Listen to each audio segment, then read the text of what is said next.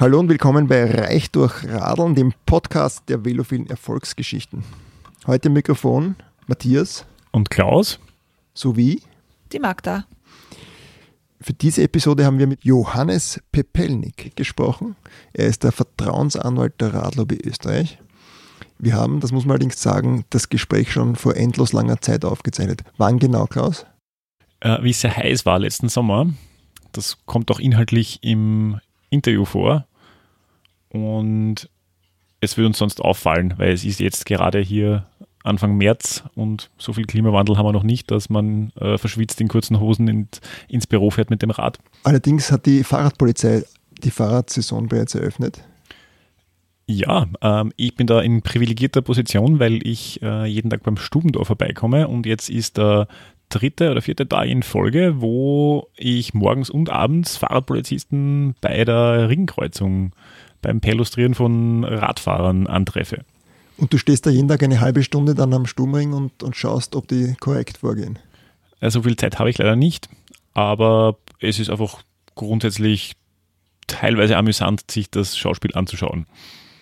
Machen die wirklich um acht Uhr in der Früh Alkoholtests an Berufsradfahrern? Ja, live gesehen. Warum? Das ist eine gute Frage. Es gab auch eine Twitter-Diskussion dazu, weil das jemand konkret an die Polizei Wien adressiert hatte und die äh, Antwort der Polizei Wien oder zumindest deren Social-Media-Abteilung war, dass die Sinnhaftigkeit von solchen Aktionen nicht zu hinterfragen ist. Äh, ohne jetzt da ins Detail gehen zu wollen, Johannes Pepelnik jedenfalls ist der Anwalt, der Menschen hilft, die angezeigt wurden oder die ein Verfahren haben, ein Verwaltungsverfahren. Allerdings ist das nicht das Einzige, was er tut. Ich glaube, die Kohle, die macht er mit anderen Dingen. Der ist Wirtschaftsanwalt, oder? Weiß ich nicht genau, er macht noch andere Sachen. Also, also laut Webseite Filmrecht, Finanzstrafrecht, Gen- Gesellschaftsrecht, Immobilienrecht, Kartellrecht, Markenrecht, Medienrecht, Mietrecht, Zivilverfahren, Sozialrecht und Arbeitsrecht. Und in der Fahrradszene ist er jedenfalls bekannt wie, ein, wie das falsche Geld, wie man so schön sagt. Er hat sogar mal ein Kaffeeradl besessen. Er fährt jeden Tag in der Früh, was ich weiß, seine Runden mit dem Rennrad. Aber das soll er uns vielleicht selber erzählen, oder? Ja. Gute Idee.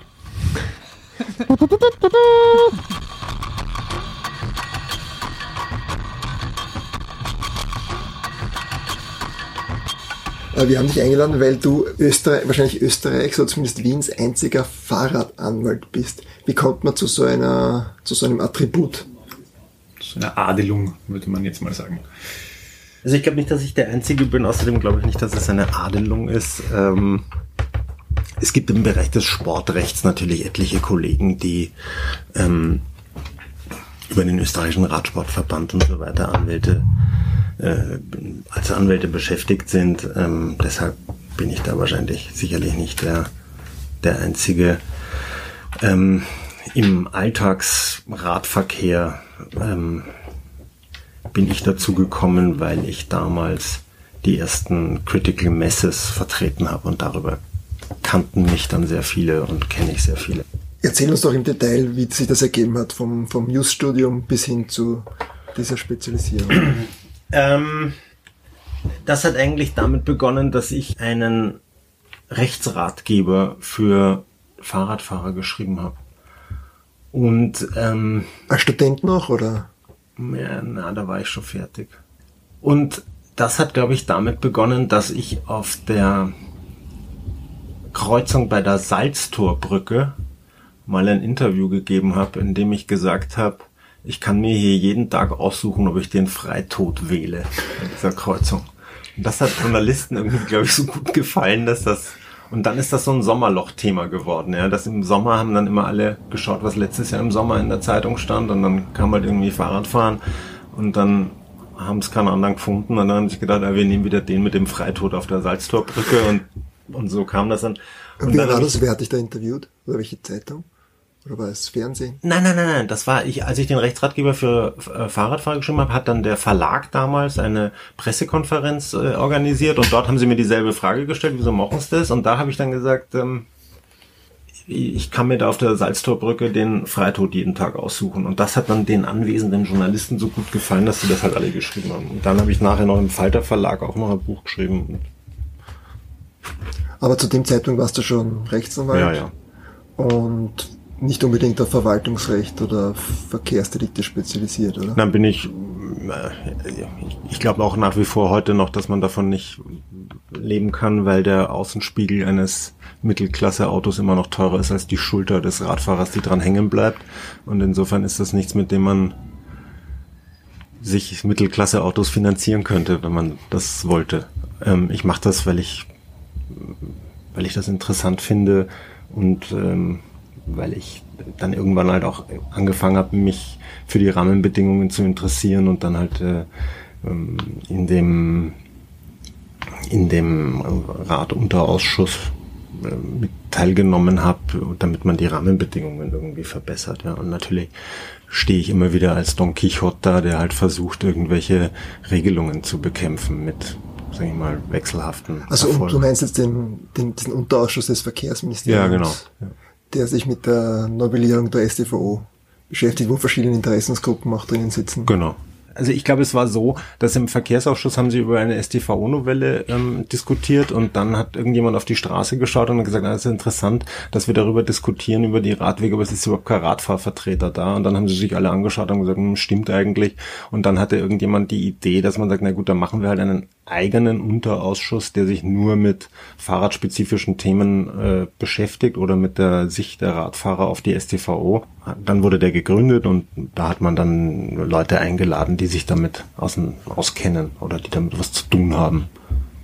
Man kriegt keinen Cent dafür, man sitzt lediglich Zeit ab und gibt eine Meinung ab, die dann vielleicht Gehör findet.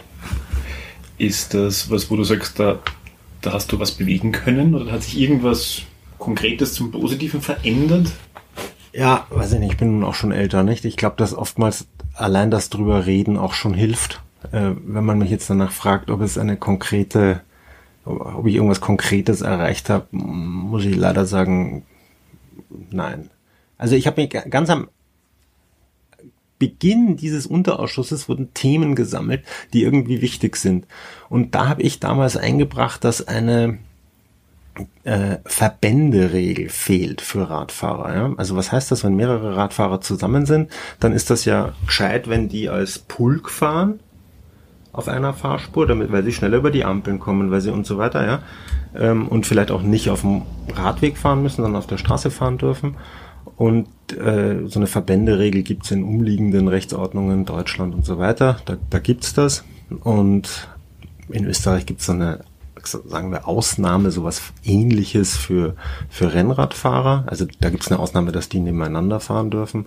Und damals schon habe ich gefordert, dass man sagt, also bitte eine Verbänderegel, das wäre, das gibt's woanders, das bringt niemanden um, das macht total Sinn und die gibt's aber bis heute nicht. Siehst du konkrete Baustellen, wo man was verbessern müsste? Oder sag mal, kannst du konkrete die Top zehn benennen oder Top drei?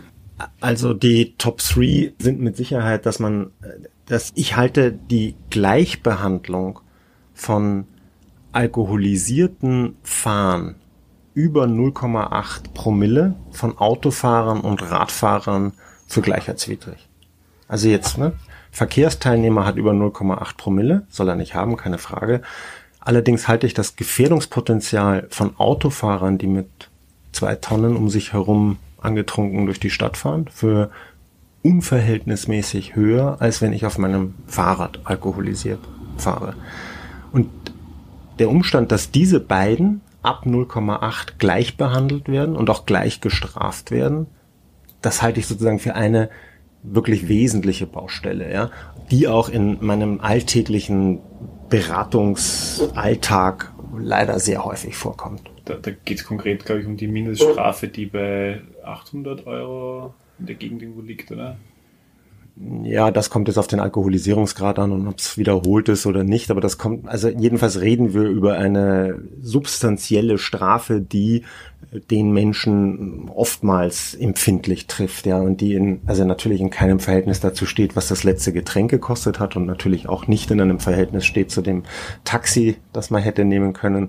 Ich finde einfach die Gleichbehandlung so ungerecht, ja. Und das ist was, wo ich schon finde, dass man irgendwie ansetzen könnte. Und das ist, wenn man mich nach den Top drei fragt, kann ich natürlich nur irgendwie sagen, was ist das, was Menschen, die die bei uns in der Kanzlei anrufen, ganz oft irgendwie als Thema haben. Ja? Und dem kann ich, also ich habe das mal zum Verfassungsgerichtshof getrieben mit so einer Geschichte und ich bin dort abgeblitzt, weil der Verfassungsgerichtshof meinte, na na, das passt schon mit der, die muss man gleich behandeln und das, also das steht in der S t V O so drin und er sieht überhaupt keinen keinen Ansatz dafür, hier ein Gesetzesprüfungsverfahren einzuleiten. Ja. Und deshalb muss das von ähm, Gesetzgebungsseite geändert werden, wenn es geändert werden sollte. Nur zur der Vollständigkeit halber, aber unter null Komma acht gibt es ja die Ungleichbehandlung. Genau. Also zwischen null Komma sechs und null Komma acht gibt es ja eine Ungleichbehandlung. Also da sind Radfahrer, wenn man so will, privilegiert gegenüber Autofahrern. Genau, also Radfahrer dürfen bis null Komma acht fahren, Autofahrer nicht. Seit wann gilt das so? Das weiß ich nicht auswendig. So, aber es ist, es ist ja auch äh, von null Komma fünf, also von null Komma acht ja. auf null Komma fünf runtergesetzt worden vor zwanzig Jahren oder so. Ja, genau. Aber d- damals wurde eben diese Ungleichbehandlung im unteren Alkoholisierungsbereich eingeführt und im oberen gleich belassen. Also das Lustige nur zur Abrundung. Ne? Ja. In Deutschland hat es in den vergangenen Jahren eine Initiative gegeben, dass sich die Radfahrerverbände der A D F C unter anderem für die Einführung eines Alkohollimits für Radfahrer eingesetzt haben, weil die hatten gar keins. Ne? Und dort, hat, dort haben dann absurderweise die Fahrradverbände gesagt, wir müssen irgendeine Grenze einziehen, weil das nicht gesund ist, ja. Und dann haben die irgendwie, ich glaube, eins Komma vier oder eins Komma sechs Promille eingezogen und haben gesagt, also ab dann ist Fahrradfahren irgendwie keine gute Idee. Das ist aber, glaube ich, dann eh schon körperlich eine Herausforderung. Ey, ich sag's nur, nicht sozusagen, wenn man ja. sich jetzt umschaut, wie das anderswo ist, dann, ähm, dann ist das so. Dann die, als Top zwei, glaube ich, dass dieses Rechtsabbiegen ein, ein Drama ist. Ja? Also jeder Mensch, der regelmäßig Fahrrad fährt, weiß, dass es hauptsächlich um die Aufrechterhaltung der kinetischen Energie geht. Ja? Also ich fahre irgendwie und möchte den, den Schwung behalten. Und wenn ich jetzt irgendwo rechts abbiege, dann... Wir, wir reden von rechts abbiegen bei roter Ampel. Ja, es muss ja nicht nur eine rote Ampel sein, es kann ja auch irgendwie Nachrang oder was weiß ich sein, ja, also ich meine, oder es kann eine Radfahrerüberfahrt, ein Fußgängerweg, ein irgendwie, irgendwas sein, wo ich beim Rechtsabbiegen an sich gezwungen werde, meine kinetische Energie zu unterbrechen. Und ja, Ampeln kommen im Stadtverkehr auch sehr häufig vor, ja, also und rote besonders, ja. Und dass man hier versucht, eine eine Regelung zu finden, dass man, dass man das irgendwie ermöglicht, dass ich meine kinetische Energie, die ich selbst aufgebaut habe, ähm, weiter verwende. Und das ist natürlich auch irgendwie, also der Grundansatz der die österreichische Straßenordnung verteidigenden ähm, Ministerialbeamten ist ja immer, dass es quasi zu einer Ausrottung der Bevölkerung käme, wenn man an der S t V O irgendwas ändert. Und ähm, also das Rechtsabbiegen bei Rot, das sozusagen geht gar nicht. Denn wenn man dann halt sagt, na ja, aber in Amerika biegen ja die Autos auch bei bei Rot ab und dort haben wir überhaupt ein anderes System. Wer kommt, also geht's ja nach dem, wer zuerst zur Kreuzung kommt. Dann in Deutschland, Frankreich und umliegenden Ländern gibt's das auch. Also warum soll es das bei uns eigentlich nicht geben? Und diese Länder haben jetzt auch kein äh, substanziell höheres Risiko. Und das wurde aber alles, und da wurden dann sogar französische Expertinnen eingeladen, ihr System irgendwie darzustellen, aber dazu haben dann alle Verkehrspsychologen in Österreich nur gesagt, also nein, um Gottes Willen, Sodom und Gomorra, also wenn man bei Rot abbiegen wollte, das geht also gar nicht. Aber wenn man mich sozusagen persönlich fragt nach meiner Meinung, dann bin ich schon der Meinung, dass man hier irgendwie einen Ansatz finden sollte, dass man, dass man auch bei roten Ampeln oder bei anderen äh, benachrangten Rechtsabbiegungsvorgängen eine Möglichkeit schaffen sollte, hier seinen Schwung aufrechtzuerhalten. Und das dritte ist, äh, das hatte ich eh schon gesagt, ist das mit den äh, mit den Verbänden, weil ich es halt ein bisschen komisch finde, wenn ich mit jemandem mich unterhalten möchte und von A nach B fahren möchte, äh, dann muss ich mich in ein Auto setzen, um mit ihm reden zu dürfen und darf nicht neben ihm fahren, wenn ich mit dem Rad unterwegs bin. Das finde ich irgendwie schon so vom Kommunikationsverhalten so schwierig. Ja, oder ich muss mir halt irgendwie ein, ich weiß nicht, Fahrrad kaufen, auf dem wir halt irgendwie zu zweit nebeneinander sitzen können. Oder ich müsste halt irgendeine Lösung finden, die total absurd ist, ja. Und die überhaupt nichts damit zu tun hat, mit, mit meinem Mobilitätsbedürfnis. Und das wird dann halt noch absurder, wenn wir zu fünft unterwegs sind oder so, nicht? Ich meine, Also muss ich einen Bus nehmen, um mich zu unterhalten, oder? Weiß ich nicht. Ich finde ja generell, dass das Bizarre an der ganzen Thematik, wenn wir von Überlandstraßen zum Beispiel reden, äh, ist es ja so, wenn da zwei markierte Fahrstreifen sind, überholen spielt ja ohnehin eigentlich mit dem Auto nur, wenn ich auf den linken Fahrstreifen hinausfahre. Und das ist ohnehin so, wenn eigentlich jetzt egal, ob jemand äh, alleine dort fährt oder zu zweit nebeneinander, ähm, der Überholweg müsste eigentlich der gleiche sein, oder das, was der ausschwenkt. Wäre jetzt mein Verständnis. Ja, aber das Backel ist mit Sicherheit kleiner vom Überholen-Vorgang als die Wurst. Ne? Jetzt stell dir vor, die Reisegruppe am Donauradweg, ja, wenn da sechzig Leute aufgefadelt fahren, ja, bis du die überholt hast, das passiert nie. Ja. Ja, und wenn die auf einem Backel fahren würden, hätten sie vielleicht die Ausdehnung von, keine Ahnung, zwei Pkw oder so. Aber das finde ich halt einfach, also das wären so jetzt meine Top drei. Ja. Ich würde noch gern zurückgehen, du hast gemeint, ist das dein Handy? Nein, das liegt hier. Okay. Dann ist es unten eins. Ähm, ich würde noch mal gern zurückgehen zu dem, was du vorher gesagt hast. Und du hast gemeint, vom Radfahrer vertreten allein kann man nicht leben als Rechtsanwalt. Daraus schließe ich, messerscharf, dass du noch andere äh, Gebiete hast. Was wären denn die? Ja, also ich äh, mache natürlich viel im Wohnungseigentumsrecht. Ich vertrete Unternehmen. Ich, äh, unter, also hauptsächlich Unternehmen von Streitigkeiten und im äh, Wohnungseigentumsrecht. Recht, aber so eher im Privatrecht bist du da? Ja, Privat- und Unternehmensrecht. Mhm. Und ähm, wie viel in Prozent von deinen Tätigkeiten entfallen auf, das, auf den Straßenverkehr? Also ähm, wie, wir die, wie wir unsere Kanzlei gegründet haben, hat mein Kanzleipartner, der Harald Karl und ich, haben wir gesagt, dass wir ähm, einen Tag in der Woche äh, quasi der Gesellschaft zurückgeben wollen, und einen Tag in der Woche pro bono arbeiten. Und so hat das damals angefangen. Und das halten wir ungefähr noch immer so bei. Wobei wir jetzt nicht strikt am Freitag uns Zeit nehmen, um Interviews zu geben und irgendwas, sondern dass wir halt zusehen, dass es sich ungefähr so ausgeht.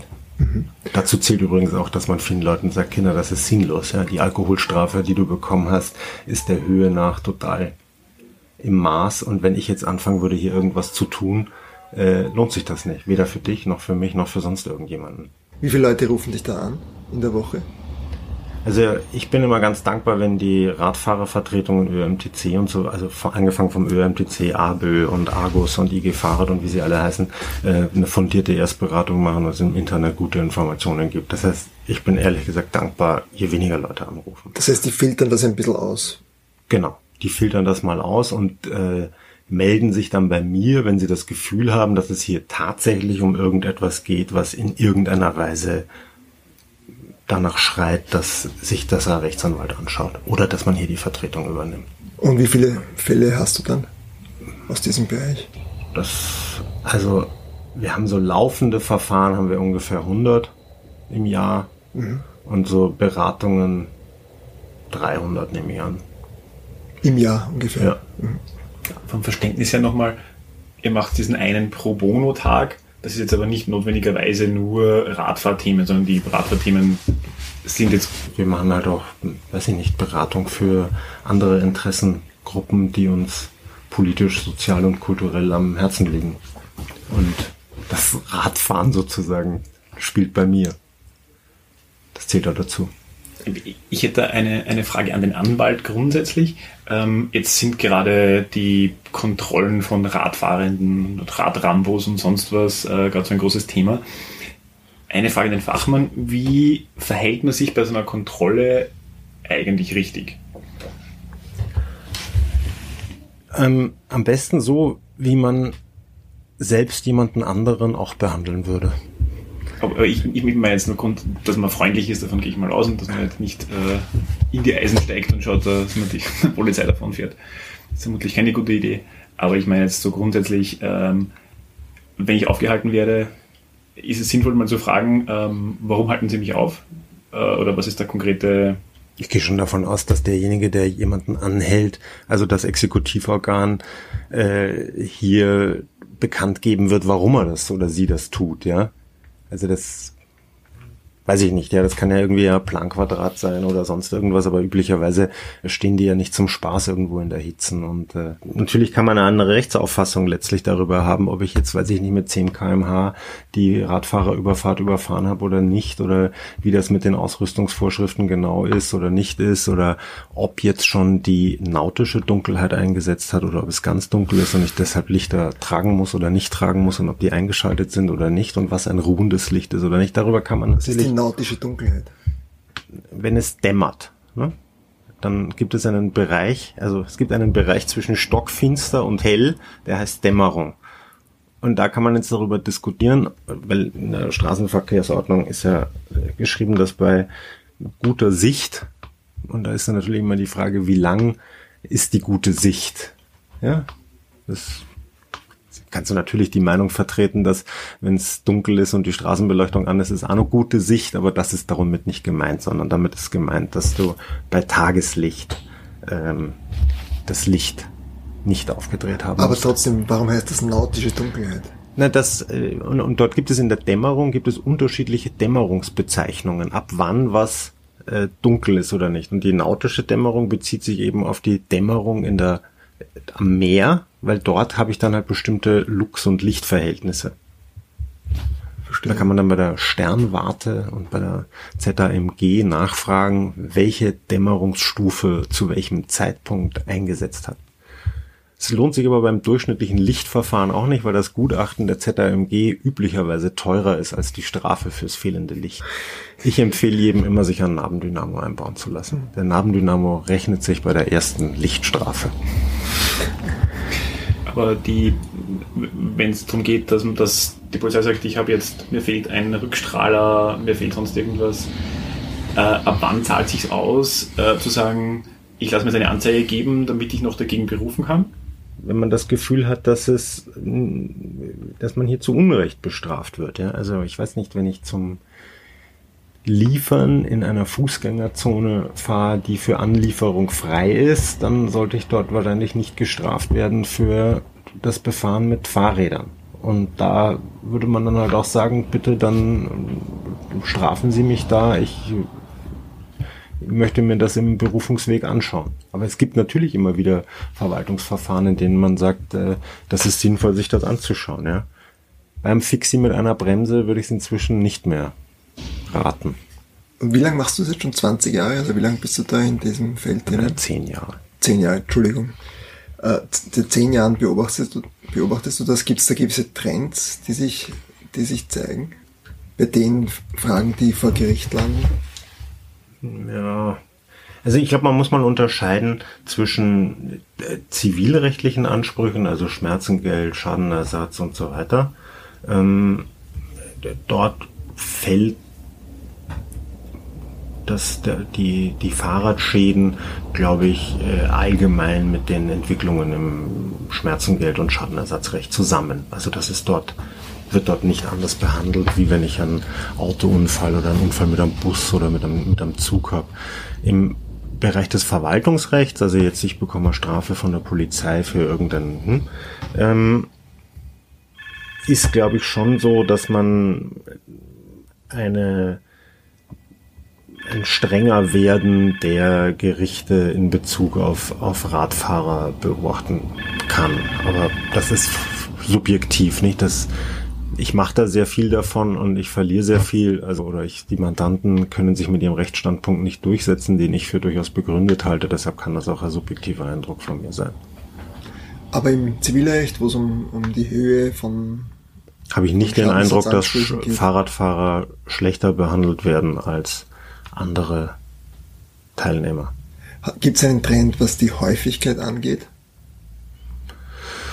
Ja, aber den, der Trend ist, ähm, der ist gesamtgesellschaftlich, kann ich den nur beobachten. Ja. Ich habe schon das Gefühl, dass immer mehr Menschen nicht akzeptieren, dass es sowas wie Zufall gibt, sondern, oder Schicksal. Ja. Das klingt jetzt so komisch, aber wenn ich allein mit meinem Mountainbike im Wald hinfliege, ja, dann ist da grundsätzlich mal niemand anderer schuld, ja.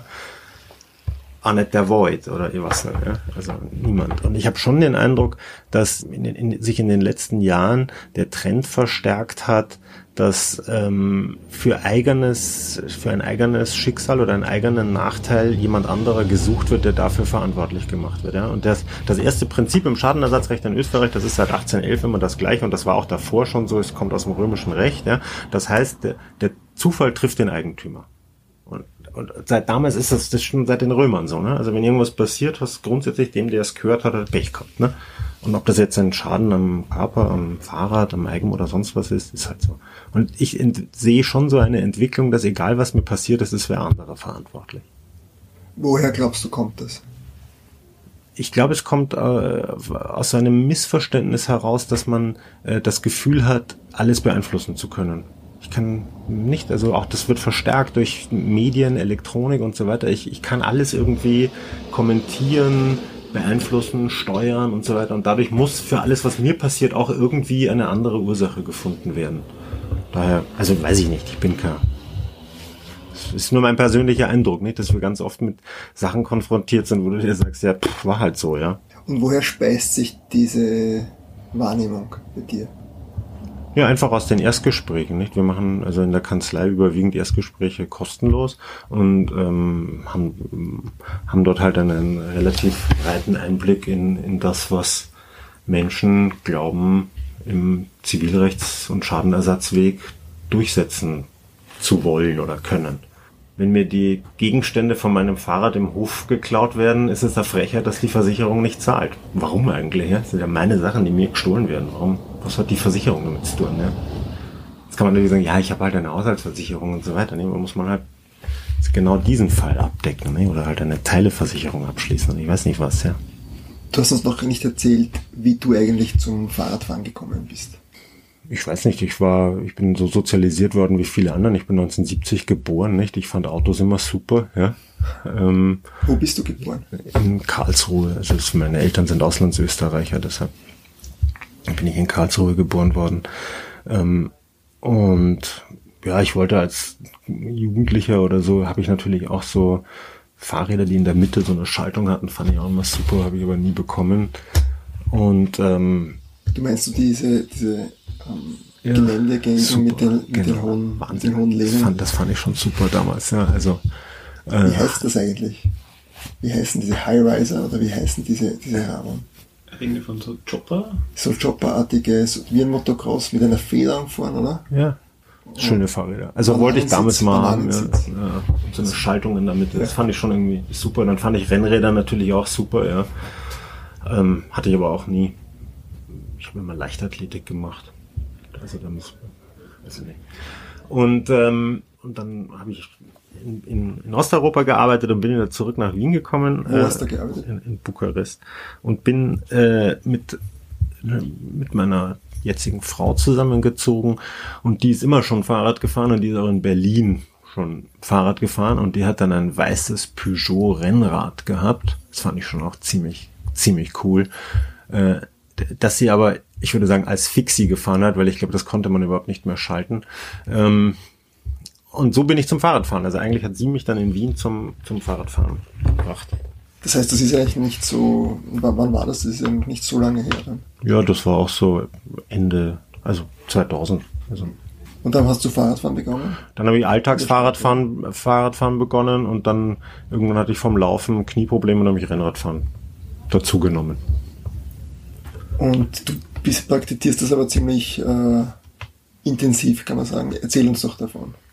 Vom Rennradfahren oder vom ja. Alltagsradfahren? Ja, vom Rennen. Von beiden, wenn du magst. Naja, das, ich halte das immer noch so, also ich glaube, dass in, innerhalb Wiens, in den ersten zehn Bezirken, bin ich mit dem Fahrrad schlichtweg schneller als mit jedem anderen Verkehrsmittel. Und ähm, irgendwann habe ich mal mir den... wollte ich mir mal so Regenzeug kaufen, aber es kommt ja immer dieses Argument, äh, das ist wahnsinnig, also das Fahrradfahren ist so wetterabhängig, ja.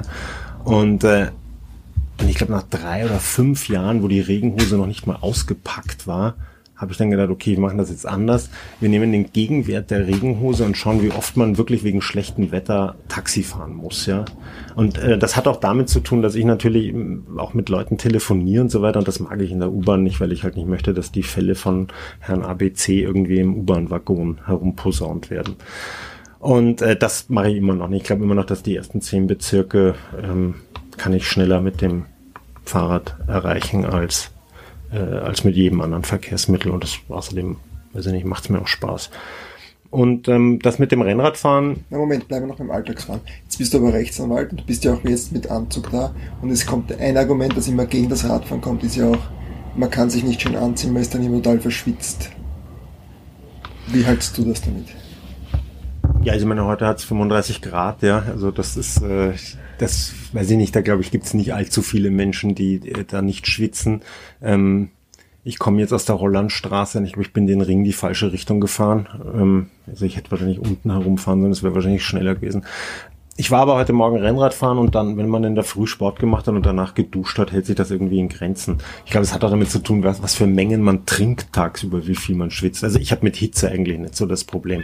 Ähm, mit dem schön angezogen sein, weiß ich nicht, ich fahre halt zu den Gerichten und überall hin auch mit dem Fahrrad. Also ich glaube aber, das wird wesentlich mehr. Ich kann mich noch erinnern, wie das Handelsgericht Wien in die Marxergasse gezogen ist, hat es hinten überhaupt keinen Radständer gegeben. Dann habe ich dem Gerichtspräsidenten geschrieben und gesagt, wie er sich das vorstellt, ja. Und dann haben sie hinten einen Radständer gebaut und der ist relativ groß, also wenn man zu The Mall geht, in, ne, dort gibt es ja auch keinen gescheiten Radständer, also hinterm Standard gibt es jetzt inzwischen welche, aber die beim Handelsgericht sind eigentlich immer frei.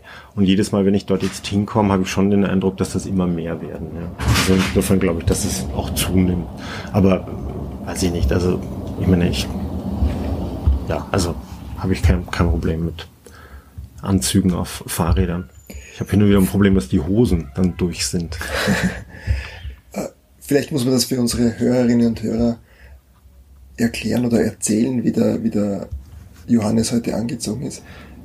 Er hat ein, er hat ein Hemd an, ein elegantes weißes Hemd, auf dem aber ganz viele kleine Fahrräder zu sehen sind. Genau. Er hat ein ebenfalls blütenweißes äh, Fahrradkappel auf mit einem, was ist da, einem, einem Mädel. Ja, das ist ein, eine Radfahrerin, Rennradfahrerin. Der Olaf Osten, das ist ein... ein Designer aus Wien, der hat äh, mal für äh, unsere, unsere Neigungsgruppe Radsport ähm, uns das gemalt. Und das finde ich halt total schön, deshalb habe ich mal so Kappel nähen lassen, wo der drauf ist. Also ein Maß, eine Maß-Fahrradkappe trägt er. Dann gibt es ähm, einen Satz äh, Hosenträger. Ja, sehr elegant. Nicht so, ne? Und zwar Hosenträger mit... Äh, die an einer, Spe- an einer Spezialhose angebracht sind. Also so wie es früher zum Knöpfen. Ja. Und eine relativ weit hinaufgehende, altertümlich geschnittene, kann man das so sagen, äh, Anzughose. Das gehört so. Ja. So ja, Armschneider fragen. Und äh, Schuhe mit Gummisohlen aber. Oder? Nein? Weiß ich jetzt nicht. Also das, das sind Reiterschuhe. Reiterschuhe. Und eine Anzugjacke. Aber es ist ein Anzug mit, mit, mit Hemd. So ist er. Schaut eigentlich sehr respektabel aus, oder, Klaus? Passt. Und das wäre dein typisches, dein typisches Tagesoutfit, oder hast du, sich, hast du dich fürs Radio besonders fein gemacht? Genau, ich habe mir für euch mein Fahrradhemd heute angezogen. Normalerweise trage ich noch eine Krawatte, ein Gilet, aber das habe ich jetzt weggelassen, ob der Temperatur. Ist klar, macht Sinn. Jetzt zum zweiten Teil der Frage, sportliches Radfahren, wie schaut's da aus? Ja, also ich bin eigentlich, nachdem ich ja schon das mit dem Leichtathletik erzählt habe, bin ich immer gelaufen, ja, also und... Ich habe zuerst am Gaussplatz gewohnt, dann bin ich im Augarten. Leichtathletik hast du auf einem Leistungslevel betrieben, oder? Nein, es gab immer andere, die waren besser als ich. Und wie ich im, am Gaussplatz gewohnt habe, wie wir am Gaussplatz gewohnt haben, da bin ich im Augarten immer im Uhrzeigersinn gelaufen. Und dann sind wir vom Augarten ins Karmeliterviertel gezogen, am Karmeliterplatz. Dann bin ich weitere drei Jahre im Augarten nur in die andere Richtung gelaufen. Also insgesamt sechs Jahre Augarten in zwei Richtungen. Und dann sind wir ähm, in, äh, ins Czernin, zum Czerninviertel gezogen. Und jetzt laufe ich seit zehn Jahren im Prater. Und ich laufe aber eigentlich immer dasselbe. Das tut mir auch gut, aber ich hatte irgendwann Arthrose im linken Knie. Und ähm, dann war ich bei so einem Sportarzt und dann wollten die mich wahnsinnig aufschneiden und irgendwas, das fand ich nicht so super. Und äh, dann haben die gesagt, naja, dann musst halt irgendwas anderes machen. Und dann habe ich gesagt, naja gut, dann fahr, das mit dem Fahrradfahren kann ich ja, schau ich mal, ob das auch schneller geht. Und, ähm, und seitdem fahre ich halt Rennrad. Also ich glaube, dass die Leute sagen immer, dass man dafür so wahnsinnig viel Zeit braucht im, im Alltag. Und äh, meine Erfahrung ist, das hat hauptsächlich was damit zu tun, wann man aufsteht. Wann stehst du auf? Naja, ich habe Kinder, die im schulpflichtigen Alter sind, nicht?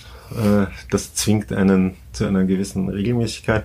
Äh, die eigentlich im zweiten Bezirk befindliche Schule meines Sohnes ist jetzt in die Seestadt übersiedelt. Das heißt, ich werde, glaube ich, im nächsten Schuljahr dann früher aufstehen dürfen, als ich bisher aufgestanden bin.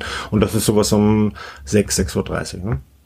Und dann ist halt Familienfrühstück und dann kann ich, wenn ich um sieben losfahre, wenn ich dann zweieinhalb Stunden fahre, bin ich um neun, halb zehn wieder zurück.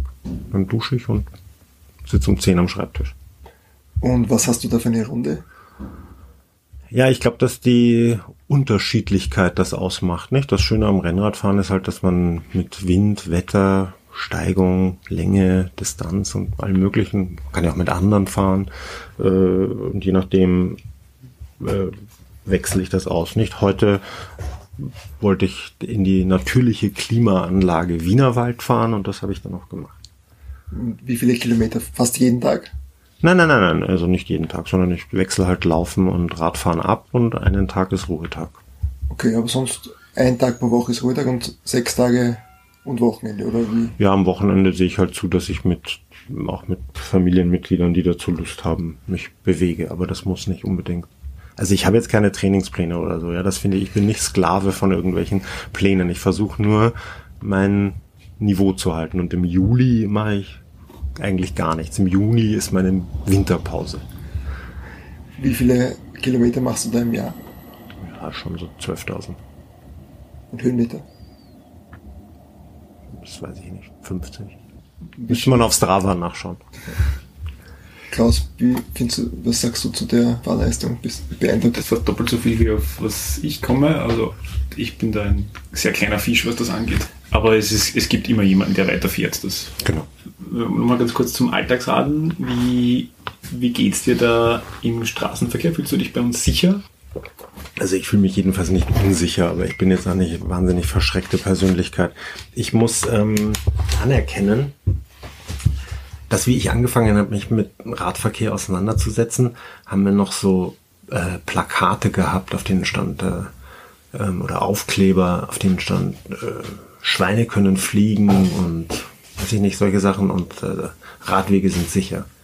Das war so ein, das war also, glaube ich, sicher noch bis zweitausendzehn oder so, ja, war das die gängige Meinung und, und die ich auch total verstanden habe, dass wenn wir Mobilitätsbedürfnisse auf der Straße trennen, also Radverkehr und den trennen und Menschen auf dem Radstreifen fahren, dann fühlen sie sich zwar subjektiv sicher, aber an jeder Kreuzung sind sie in Wahrheit mehr gefährdet, als würden sie auf der Straße fahren. Und jetzt habe ich halt dieses Jahr einsehen müssen, dass selbst der deutsche A D F C sich von dieser grundsätzlichen Diktum, dass man eben den Verkehr nicht trennen, sondern mischen sollte, wieder verabschiedet hat und gesagt hat, er versteht, dass es ein, also der A D F C versteht, dass es ein, dass das subjektive Sicherheitsgefühl von Menschen auf Radwegen höher ist. Und deshalb geht es nicht darum, dass man die Radwege wieder mit den Straßen zusammen, also mit dem Mischverkehr zusammenlegt, sondern dass man eben die Kreuzungssituationen entschärft oder da irgendwas tut. Also sozusagen, ich persönlich fühle mich, bin jetzt nicht so wahnsinnig geschreckt und ich habe auch keine wahnsinnige Angst im Straßenverkehr. Mir ist auch bis heute zum Glück noch kein nichts Schlimmes passiert. Ich bin in keine Tür reingefahren oder irgendwelche solchen äh, Schrecklichkeiten, die einem da passieren können. Ähm, Allerdings verstehe ich, dass es im, in der Entwicklung der Straßenverkehrsordnungsdiskussionen da scheinbar ein Umdenken gegeben hat im letzten Jahr. Dass man eben sagt, okay, wir treten nicht mehr dafür ein, dass der Radverkehr mit dem Autoverkehr auf der Straße zusammengelegt wird, weil das einfach sicherer ist, sondern wir akzeptieren, dass der getrennt ist und müssen die Kreuzungssituationen einzeln, uns einzeln anschauen. Das ist etwas, was bei uns offensiv angegangen wird und vernünftig gelöst wird, oder? Ich glaube, es kommt wirklich darauf an, welche einzelne Verkehrssituation äh, man sich anschaut. Ne? Verkehr ist ein total emotionales Thema, weil jeder fängt damit an zu argumentieren, was vor seiner Haustür passiert. Ne? Und das sieht ein Grazer und ein Vorarlberger natürlich wieder anders, und das ist, jeder hat ein anderes Thema dazu. Ich weiß jetzt nicht, für, ich meine, so Blogs kannst du ja weltweit hören, nicht? Australien wird das wahrscheinlich auch anders sehen. Aber ähm, wenn du dir zum Beispiel vorstellst, in Wien gibt's jetzt diese neue Fahrradstraße, da wo die ehemalige Kanzlei war bei der Einfahrt aus Klosterneuburg. Ja.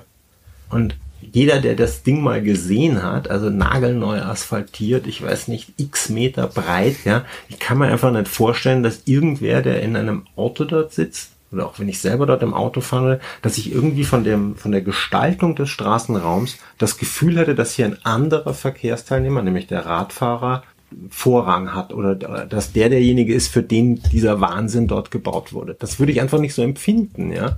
Und und so fängt das irgendwie an. Ich erzähle immer gerne die die Geschichte aus Italien, weil ich halt sehr gerne in Italien bin.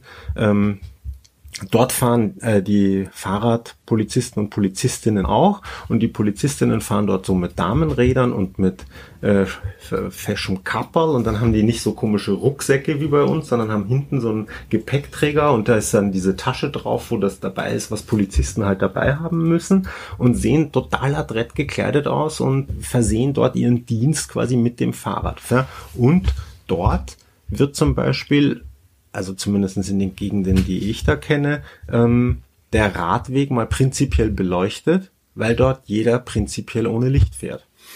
Ja, also das ist ein völlig anderer Gedanke, wie eine Kommune umgeht mit äh, mit Radfahrern. Natürlich fahren dort auch viele Leute Fahrrad, und natürlich haben halt auch viele kein Licht. Ja, ich weiß jetzt auch nicht, ob das in Italien jetzt grundsätzlich erlaubt oder verboten ist, aber wenn die dort Radweg bauen, bauen sie ihn mit Licht. Welche Gegend kennst du da in Italien gut? Ich bin in Grado relativ häufig. Also mein, mein Empfinden war nur so generell, dass das Verhalten gegenüber Radfahrern im Straßenverkehr in Italien, also ich bin letztes Jahr äh, dann nach Genua runtergefahren, ähm, sehr fragwürdig ist dort, so wie, oder vielleicht sind die, haben die generell schlechte Verkehrsmanieren in Italien. Also mir, mir war der, der Unterschied dann äh, sehr augenscheinlich zwischen Italien und Frankreich, wo dann in Frankreich dich niemand überholt, wenn er nicht entsprechend sieht, ha- sieht oder nicht entsprechend Platz lassen kann. Das wäre mir in Italien gar nicht so vorgekommen. Also ich bin von Neapel nach Trentino gefahren, also nach nördlich von Venedig, ja, dieses Jahr. Ja. Und äh, mein Eindruck war ein gänzlich anderer. Also ich habe zum Beispiel in, in Neapel tatsächlich, glaube ich, das erste Mal seit sehr langem eine europäische Stadt gesehen, die nachts teilweise unbeleuchtet ist. Ja. Das ist mir echt Es kam mir schon spooky vor, oder ich kannte das auch einfach nicht mehr. Ja. Gestern hatten wir im zweiten Bezirk einen Stromausfall, da war das dann ähnlich, ja. Aber aber das letzte Mal habe ich das eben im im Frühjahr in Neapel gesehen, ja. Und äh, aber das Verhalten, ich war dort zu dritt mit zwei Freunden unterwegs, sind wir da mit dem mit dem Rennrad dann in den Norden gefahren, äh, war immer völlig in Ordnung. Also wirklich auch auf den Landstraßen und überall kein Problem. Und ich und natürlich, aber ist das Bild dort, wenn man Sonntag, sage ich mal, vor zwölf auf der Straße unterwegs ist, siehst du tendenziell mehr Menschen auf Rennrädern als in Autos, nicht? Weil das irgendwie dort zum, zur Volksbetätigung gehört, dass man Sonntagvormittag Rennrad fährt. Okay. Also ich habe da einen anderen Eindruck, aber das ist rein subjektiv. Okay, ja, lieber Johannes, vielen Dank fürs Kommen. War sehr interessant und spannend. Hoffentlich hast du nicht zu viele Unfallopfer im nächsten Tag, obwohl du machst eh kein Geschäft damit. Also man braucht dir keine Unfallopfer wünschen. Genau. Ja. Dankeschön. Wir hoffen, dass wir dich nicht kontaktieren müssen aus beruflichen oder ich auch. Wir sehen einander beim Balance halten.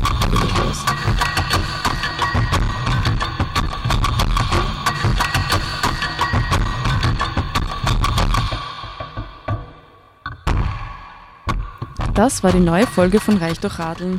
Schön, dass ihr mit dabei wart. Wir produzieren unseren Podcast auf ehrenamtlicher Basis in Kooperation mit der Argus und dem österreichischen Fahrradmagazin Drahtesel. Dieser Podcast ist kostenlos. Eure Anerkennung ist unser Lohn. Wenn euch die Episode gefallen hat, shared und liked uns. Am meisten freuen wir uns über eine Bewertung auf eurer Podcast-Plattform. Ihr findet uns bei Spotify, iTunes, Google Podcast und allen gängigen Android-Anbietern. und auf w w w punkt drahtesel punkt o r punkt a t. Auf der Homepage findet ihr alle Infos zu den einzelnen Sendungen samt ergänzender Links. Der geile Radsong, den ihr immer hört, stammt vom Musiker M C Broko. Wir freuen uns über euer Feedback. Gibt es Gäste, die euch besonders interessieren, bestimmte Themen? Seid ihr vielleicht selbst sogar durch das Radfahren zu Reichtum gelangt und wollt mit uns darüber sprechen? Schickt uns eine E-Mail an reichdurchradeln at posteo punkt de. Baba und bis zum nächsten Plausch.